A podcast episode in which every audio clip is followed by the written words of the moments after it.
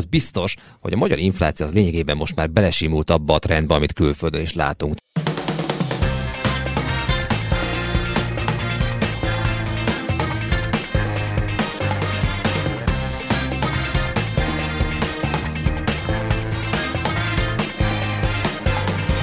eléggé sok long épült ki ezen a részvénypiacon, főleg a technológiai szektorban.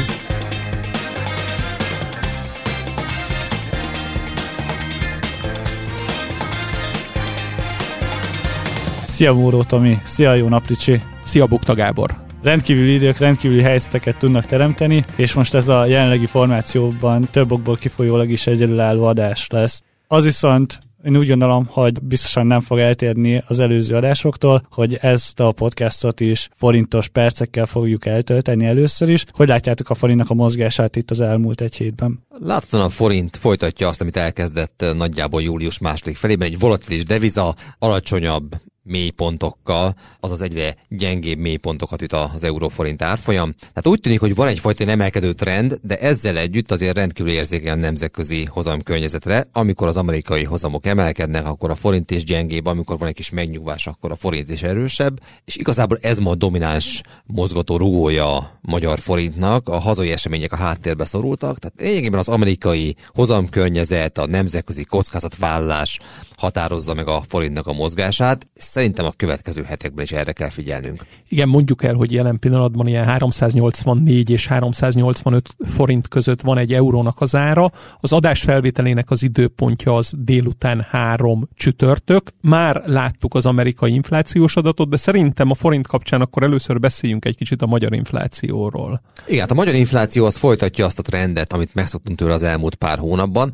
Én nagyon keveset beszélnek itthon erről, de én beszélnék a havi inflációs számokról. Havonta ilyen 0,3-as értékeket látunk átlagosan, ami azt is jelenti, hogy az elmúlt 3-4 hónapnak az éves tett inflációja az gyakorlatilag most már ilyen 6-7 százalék környékén van. Ebből nem feltétlenül rajzolnék trendet, de az biztos, hogy a magyar infláció az lényegében most már belesimult abba a trendbe, amit külföldön is látunk. Tehát nem térünk el jelentősen, még akkor is, hogyha az év per év szám magas, vagy 17 százalék feletti, bár itt volt egy jelentős csökkenés, de igazából ez elfedi a lényeget. Az, hogy a magyar infláció az tulajdonképpen most már összeért a nemzetközi trendekkel.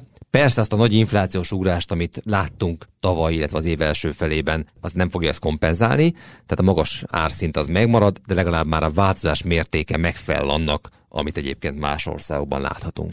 És ez még azt tenném hozzá, hogy a magyar infláció tekintetében most fognak jönni azok az áldott hónapok, amik viszont elmúltak már az Egyesült Államok inflációjában. Ugye az USA inflációjában tavaly március és június között volt egy nagyon magas bázis, emiatt tudott idén szignifikánsan leesni az Egyesült Államokban az infláció, míg a magyar inflációban tavaly az augusztusi, a szeptemberi, az októberi érték volt kimagaslóan erős és nagyon-nagyon magas, és ugye ezek a bázisok fognak kiesni, és ezért van remény egy nagyon erős, nagyon szignifikáns infláció csökkenésre az elkövetkező három hónapban hazánkban. És itt most csütörtökön délután meg is kaptuk az inflációs adatot az amerikai Egyesült Államokból, hogy látjátok, hogyan értékelheti ezt az adatot a piac? Bárhogyan, szerintem. Tehát tulajdonképpen én úgy látom, hogy jellemzően egy inline adat lett.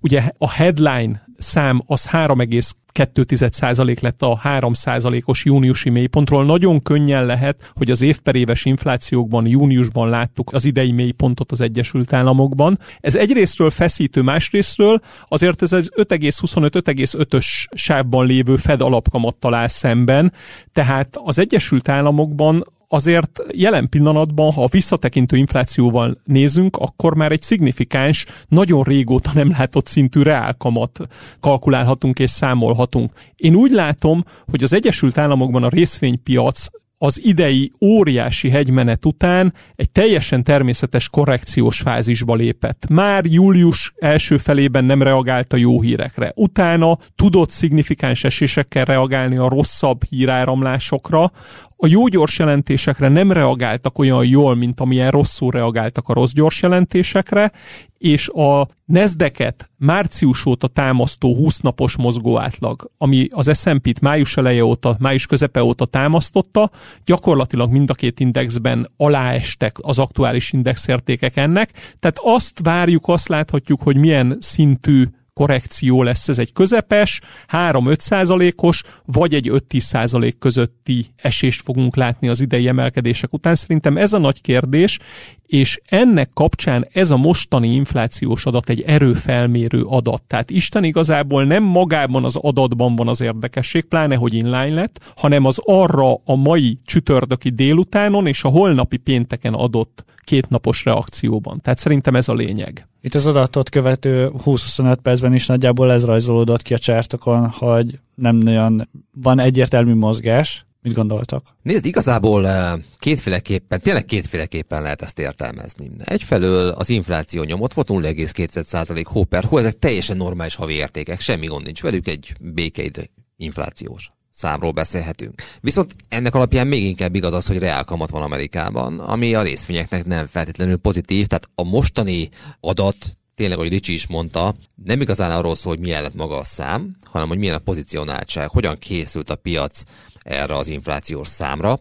Az látszik, hogy eléggé sok long épült ki ezen a részvénypiacon, főleg a technológiai szektorban, és ugye minden dezinflációnak van egy pozitív oldala, nyilván majd egyszer eljött a monetáris lazítás, a negatív pedig az, hogy a vállalatok árazási ereje romlik, és ez látszik is. Tehát vannak olyan szektorok, ahol már nem lehet árat emelni. Nagyon kíváncsi leszek, hogy például a Disneynek ez a bejelentett 27%-os áremelése ezt, ezt le tudja nyelni a piac, vagy éppen a fogyasztók, egy érdekes tesztje lesz egyébként a mai kereskedési napnak, de visszatérve hogy általában a részvénypiacra, tehát van ennek az adatnak egy negatív és egy pozitív olvasata, és a pozicionáltság dönti azt el, hogy valójában mit kapunk majd ebből. Én kiegészíteném a Tamás szavait azzal, hogy azért itt az inflációs korszakban, ha ezt lehet annak tekinteni, 2021 második felében, illetve 2022-ben, meg az idei évnek talán még a legelején, azért mind Európában, mind az Egyesült Államokban kimutatásra került az, hogy az inflációnak valahol a harmada 40 százaléka az egy vállalati profitbővülésként csapódott le. Tehát ténylegesen lesz itt az infláció visszaesésének és csökkenésének egy olyan hatása, hogy az árazási ereje nagyon-nagyon sok vállalatnak lecsökkenhet, és hogyha a FED tényleg kitart amellett, hogy a következő hosszú hónapokban, negyedévben ilyen magasan tartja a kamatlábait, akkor ahhoz képest jelen pillanatban ez a 3-3,2%-os eredmény hozama, amit számolnak és sokszor néznek a Nasdaq 100 technológiai indexnek, az a jóval 5% fölött lévő rövid kamatokhoz képest azért soványnak tűnik. Tehát itt produkálniuk kellene a vállalatoknak rövid távon is már növekedést a nagy technológiai cégeknek a 30-as árfolyam nyereség hányadosok mellett. Ha megnézzük például az S&P 500 indexnek az elmúlt egy hónapos teljesítményét, mármint a komponenseinek, akkor egy ritkán látható divergencia látszik. Tehát még a technológiai szektoron belül is vannak olyanok, amelyek szép pozitívban vannak, de vannak olyan részvények számosan, akik már eh, mínuszosak ebben az elmúlt egy hónapban, ami nagyjából a jelentési szezont fedi le. És ez mutatja azt, hogy nem volt egy általános öröm egy általános pozitív piaci reakció. Látszik, hogy az egyedi számokra, az egyedi vállalati kommentárokra eltérő mértékben és eltérő irányban reagál a piac. Nagyon érdekes az, ugye, ugye az év első öt hónapjában sokszor jött ki olyan statisztika, hogy kvázi hét nagy részvény, a 7-500 milliárdnál többet érő technológiai óriás húzta fel a piacot. Jelen pillanatban ezek közül négyen az Apple, a Microsoft, a Tesla és az Nvidia már a saját 50 napos mozgó átlaga alatt tartózkodik ami teljesen a március közepi helyzetre hasonlít, de csak fordított előjellel. Tehát ezek már relatív gyengék, esésben vannak, míg a piac köszöni szépen azért relatíve szélesen az S&P 500-at, vagy az egyenlő súlyozású S&P 500-at nézve köszöni szépen és jól van. Tehát itt látható egyfajta váltás és változás eddig, ha, ha gyors jelentési időszakból egyre jobban kijövet nézzük az amerikai piacot. Itt az infláció kapcsán egyébként nagyon érdekes szerintem, hogy itt az elmúlt időszakban talán kevesebb szó esett a nyersanyagpiacról, és azért azt láthatjuk, hogy január-áprilisi szinteken van ismételten az olaj árfolyama,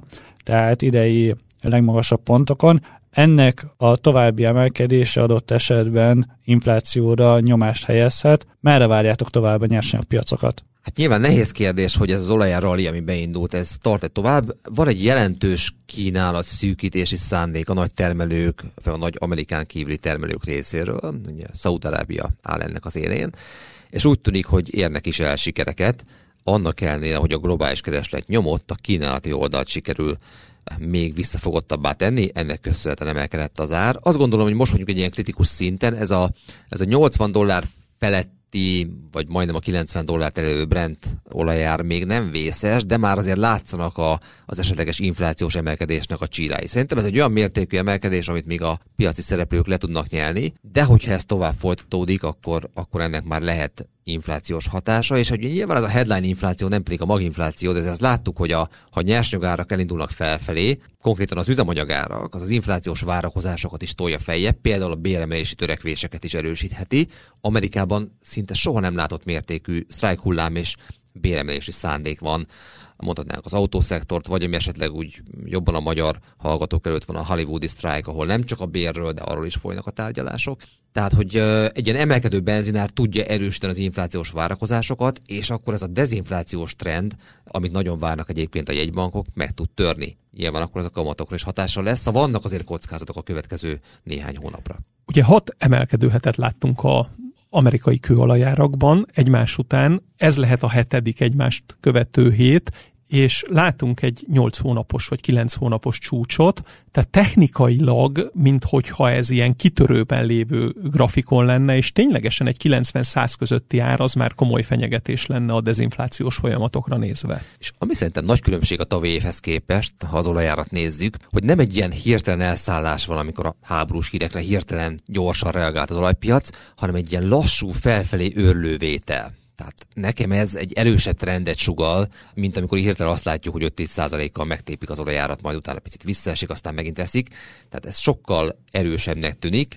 Maximálisan egyetértek. Tehát Figyelendő. egy nagyon mély bázisa alakult ki itt 60 valahány dollár és 83 dollár között, amiből most kitört, tehát ez egy komoly fenyegetőjelzés szerintem az év hátralévő részére nézve. Viszont itt a finomított termékeken keresztül érzékelhetik a fogyasztók a leginkább ennek az emelkedését, azért a hazai kutakon is lehet ezt látni, aminek akár a fogyasztásra is lehet elég negatív hatása. Nyilván nincsen már ásapka, emelkednek az üzemanyag árak, és alapvetően ettől a fogyasztók jövedelme nem lesz magasabb, tehát ennek van egy gazdaságot fékező hatása, a másik oldalon pedig van egy inflációt emelő hatása, ugye ez a legrosszabb kombináció, tehát azt gondolom, hogy még azért a pesgőt még lehet, hogy behűtöttük az infláció harcban, de még ne bontsuk fel most. Tomi, Ricsi, köszönöm szépen a mai beszélgetést. Köszönjük.